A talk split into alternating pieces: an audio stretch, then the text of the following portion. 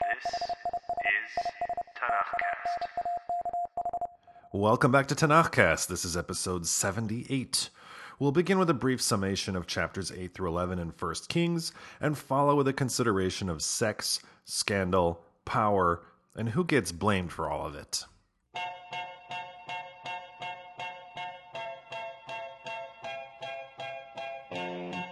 Chapter 8 marks the relocation of the Ark of the Covenant from the city of David to the new temple. It's a cause for massive celebration, massive near offerings, so many that, quote, they could not be numbered for their abundance. And when the Kohanim depart, a thick cloud fills the temple, so thick that it envelops the structure in darkness. Shlomo then offers up a very long, Deuteronomistically flavored prayer to God. And when I say Deuteronomistically, I mean, you know, reward and punishment. If you're good, you'll get rewarded. If you're bad, you'll be punished. He then follows up with an address similar in tone to the people about following the rules and being good Jews, reward and punishment, and all that. At which point, Shlomo near offers an additional 22,000 oxen and 120,000 sheep. That's a lot of brisket. The next handful of chapters recount the opulence, grandeur, and glory which is Shlomo's reign. He fortifies cities and builds walls and accrues wealth in chapter 9. In chapter 10, the Queen of Sheba arrives to bask in Shlomo's wisdom, which she does a lot. And of course, there's more wealth piling up in Shlomo's treasury from all over the Mediterranean, including chariots and horses. But chapter 11 marks the beginning of Shlomo's inevitable decline, and it is precipitated by his love for women, a lot of women, foreign women, idolatrous women from the nations that God specifically instructed Jewish men to stay away from. And these women the 700 wives and 300 concubines, quote, led his heart astray. Shlomo even goes as far as to erect high places for the gods of his wives, the Sidonian Ashtoret, the Ammonite Milcom, and the Moabite Chemosh. The women burn incense and sacrifice. Quote. The Lord was furious with Shlomo, for his heart had gone astray from the Lord God of Israel. This is not good. And so the rest of this chapter is dedicated to Shlomo's undoing. God promises Shlomo that out of respect for David, he will not tear all of the kingdom away from him, but leave his son only two tribes to rule. And then there are a few new foreign adversaries who shatter the peace, but again, they're not the real threat to the kingdom.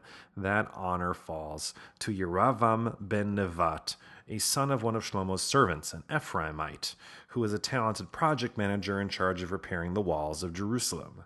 One day, Yeravam, sporting a new cloak, is outside the walls inspecting his work crew's handiwork when he encounters Achiah the Shilonite, a prophet. Achiah grabs Yeravam's coat and rips it into 12 pieces. Hey, you're ripping my car. Yeah. Hey, bud, what's your problem? Achiah promises Yeravam that he will rule over 10 of the 12 tribes. But this is one of those presents that, well, Thanks, Obama. Because when Shlomo hears about God's promise coming to fruition, he sends some boys to take care of Yeravam, but Yeravam is already long gone to Egypt, where he will remain until Shlomo dies, which he does. Quote, and the rest of the acts of Shlomo and all that he did in his wisdom, are they not written in the book of the acts of Shlomo? And the time that Shlomo reigned in Jerusalem over all of Israel was forty years, and Shlomo lay with his fathers, and was buried in the city of David his father, and Rechavam his son reigned in his stead. Thus endeth the summation, and beginneth the consideration.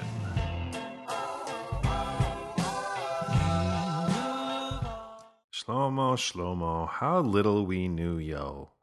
Well, that rhymes scanned better on paper. How about this? Shlomo, Shlomo, how little we knew you, yo. All right, I'm just going to leave that. Perhaps it's just me, but didn't we just meet Shlomo like last episode? And it's not like we didn't garner any insight into the man's character. He could have asked for anything from God when he had that face to face, anything at all, and he asked for wisdom. What a wise move. And he could talk to animals, and he was a poet and a thinker and a builder, and he built a temple and a palace, and and now he's done.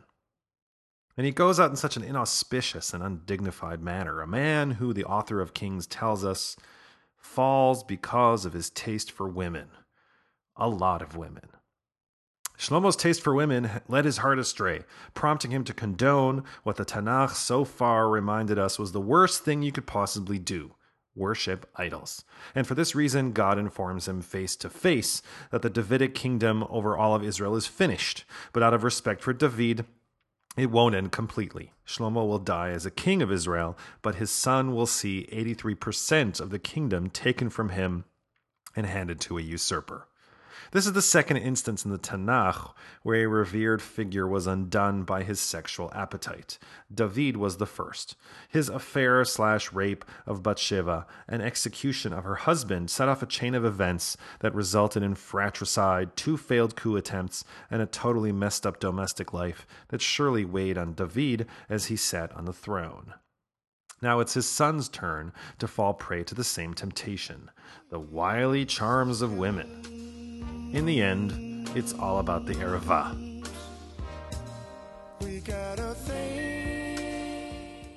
Erva ah means nakedness, and it's really female nakedness. Oh, Tanakh. Such a product of its time. But then again, until fairly recently in human history, it was not only a product of its time, but also a producer as well, in how it produces and perpetuates a profound fear of women. Well, I'm sorry, Wendy, but I just don't trust anything that bleeds for five days and doesn't die. Not since the book of Numbers has the Tanakh made such a visceral connection between women and idolatry. But as much as the story here is about hearts straying from the right path, it's also about sex and power and scandal. And I cannot help but think about another story about sex and power and scandal the Monica Lewinsky affair. And this episode's explicit rating is not because of any profanity or such stuff, it's because of the language I will cite from a government document. Yes, I'm referring to that hot piece of 90s pornography, the Starr Report. For those of you who are too young to remember the details, I'll let Monica Lewinsky herself tell you how it all began. This comes from her TED Talk entitled The Price of Shame. I'll put the link to the complete talk at thenextjew.com. So here, here's Monica. At the age of 22, I fell in love with my boss. And at the age of 24, I learned the devastating consequences. Because Monica Lewinsky, that young 22 year old, was working for none other than the President of the United States, William Jefferson Clinton.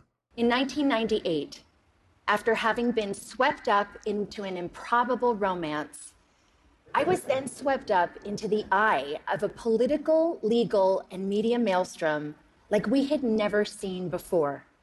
And whether this political, legal, and media maelstrom was inspired by partisan rancor or just good old corruption, I guess history will decide. But hey, it's been more than 15 years. Let's have a look and decide for ourselves.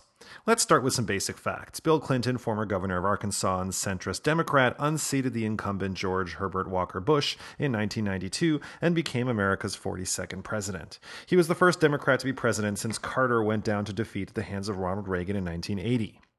His first term as president was marked with some policy successes, such as the passing of the Family Medical Leave Act, which required large employers to allow employees to take unpaid leave for pregnancy or serious medical condition. A no brainer, really, for us folks up here in Canada, but I digress. He also brokered the final stages of the Oslo Accords between Israel and Palestine, but he was also dogged by scandal. There was Travelgate, then Troopergate, details of which I could go into, but suffice to say that an odd, rotten smell began to emanate from the White House, an odor the hounds of the GOP would soon pick up with their sweeping victories in the 1993 midterm elections, which brought both the House and the Senate under Republican control. Even though Clinton won a second term quite handily, the GOP did not get the message that the sitting president was a popular one. But then again, the popular president was also involved in a lot of unseemly activities. And a lot of these unseemly activities came to light in the context of a freewheeling investigation of a failed real estate deal in 1993 dubbed the Whitewater scandal because I guess White Watergate would have been too confusing. Uh, it involved David Hale, a former Arkansas municipal judge and former Arkansas banker, who claimed that as governor of Arkansas, Clinton had pressured him into providing an illegal $300,000 loan to Susan McDougal, the Clintons' partner in the Whitewater land deal. So, after receiving the approval of U.S. Attorney General Janet Reno, independent counsel Kenneth Starr of the Starr Report began to dig And besides Travelgate and the White House's misuse of FBI files, there were other complaints of a more intimate nature. In 1994, a former Arkansas state employee named Paula Jones sued Bill Clinton for sexual harassment. Clinton, of course, denied the allegations. This was, it seems, just the tip of the iceberg. In the course of the investigation, Linda Tripp, a Defense Department worker, came forward with some more evidence for the independent counsel. As Monica Lewinsky would later recount, It is September of 1998. I'm sitting in a windowless office room inside the office of the Independent Counsel, underneath humming fluorescent lights. I'm listening to the sound of my voice. My voice on surreptitiously taped phone calls that a supposed friend had made the year before. I'm here because I've been legally required to personally authenticate all 20 hours of taped conversation. For the past eight months, the mysterious content of these tapes has hung like the sword of Damocles over my head. I mean, who, who can remember what they said a year ago? Scared and mortified, I listen. Listen as I prattle on about the flotsam and jetsam of the day. Listen as I confess my love for the president and, of course, my heartbreak. Listen to my sometimes catty, sometimes churlish, sometimes silly self being cruel, unforgiving, uncouth. Listen deeply, deeply ashamed to the worst version of myself, a self I don't even recognize. So, when Clinton was being deposed in the Jones lawsuit, there was a new line of questioning introduced. He was asked about Lewinsky and whether he had had sexual relations with her. The exact question was, and the precise wording is really important, you'll see why in a minute.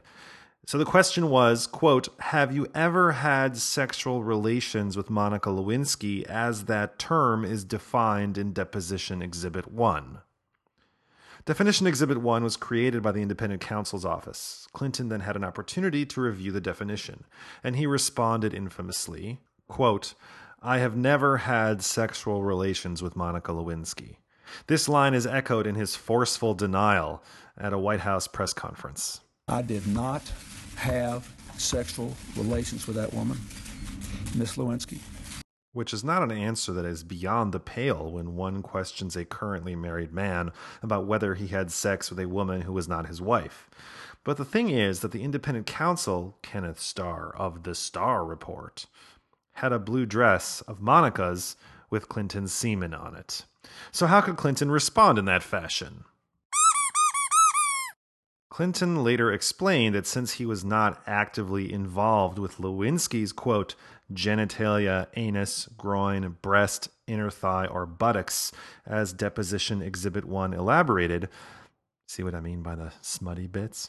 He, he wasn't engaged in sexual relations. In other words, performing oral sex was sexual relations, while but receiving it was not.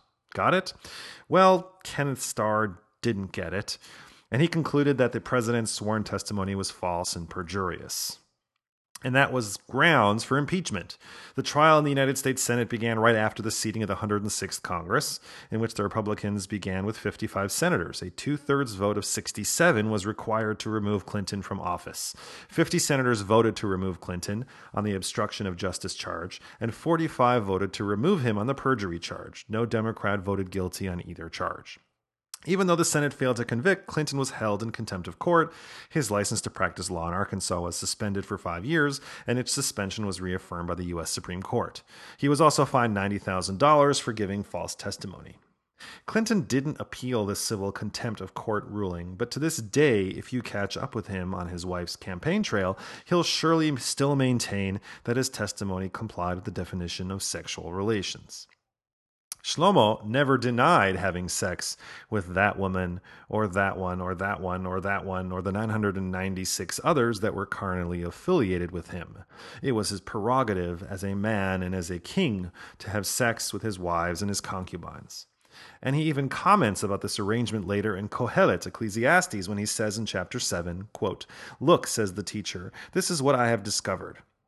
Adding one thing to another to discover the scheme of things, while I was still searching but not finding. I found one upright man among a thousand, but not one upright woman among them all.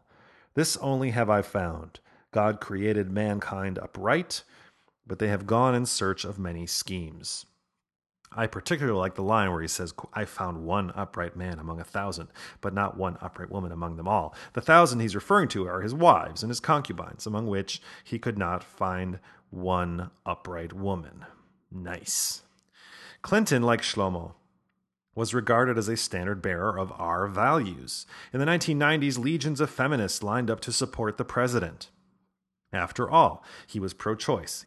He signed into law the Family and Medical Leave Act, which had been vetoed twice by Republican presidents. He favored affirmative action, which benefits women more than any other ethnic group in the country.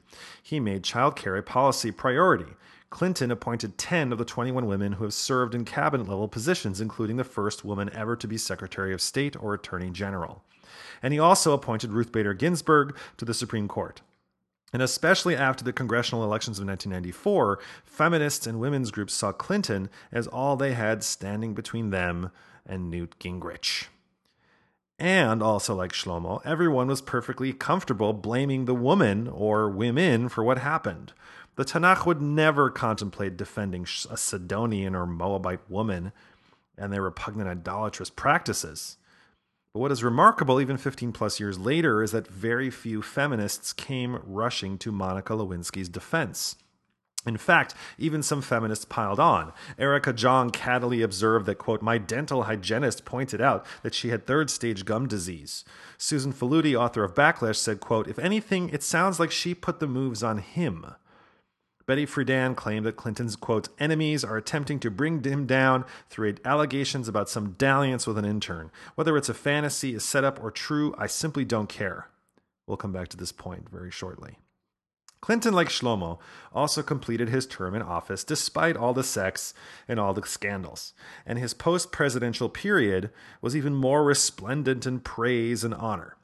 In 2014, 18% of respondents in a Quinnipiac University Polling Institute poll of American voters regarded Clinton as the best president since World War II, making him the third most popular among post war presidents behind John F. Kennedy and Ronald Reagan.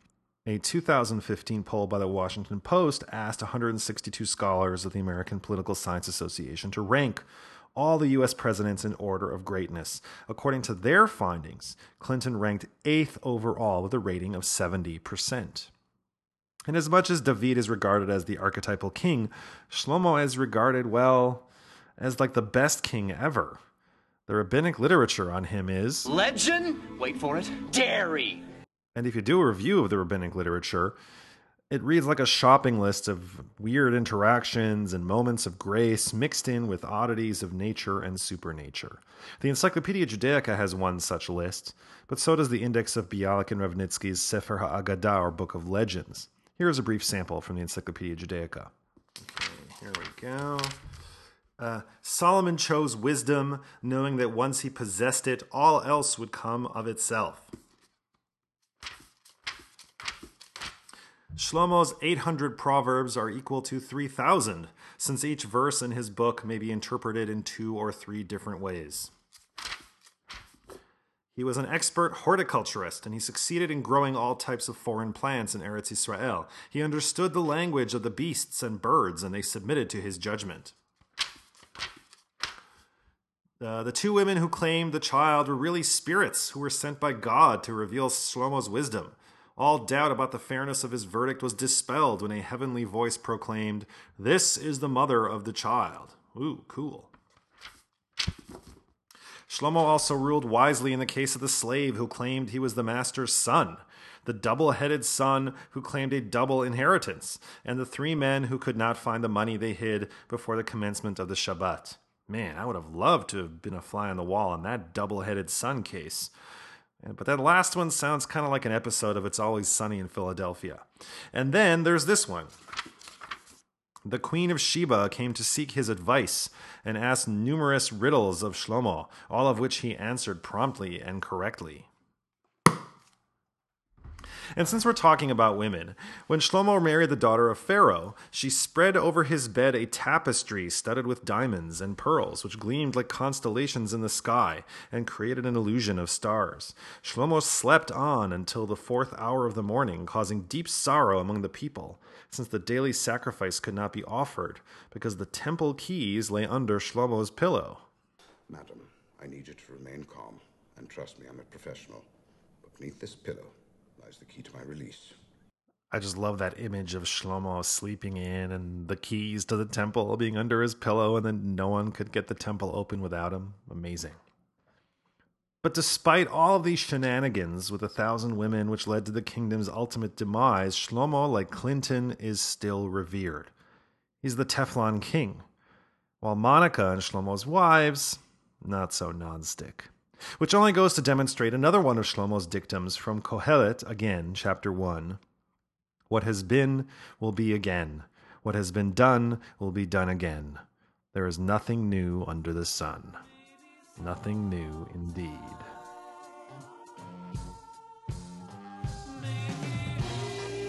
If you like what you heard today, spread the word about Tanakhcast. Send a friend an email to say, hey, you should check out Tanakhcast. Or like Tanakhcast at the show pages on Facebook or Google+. Or write a brief review at the iTunes Store, Stitcher Smart Radio, or SoundCloud. It's a small thing, really, but it will help other people find Tanakhcast. I thank you in advance for that, and encourage you to join us again in two weeks for Episode 79, when we continue the first book of Kings with chapters 12 through 15.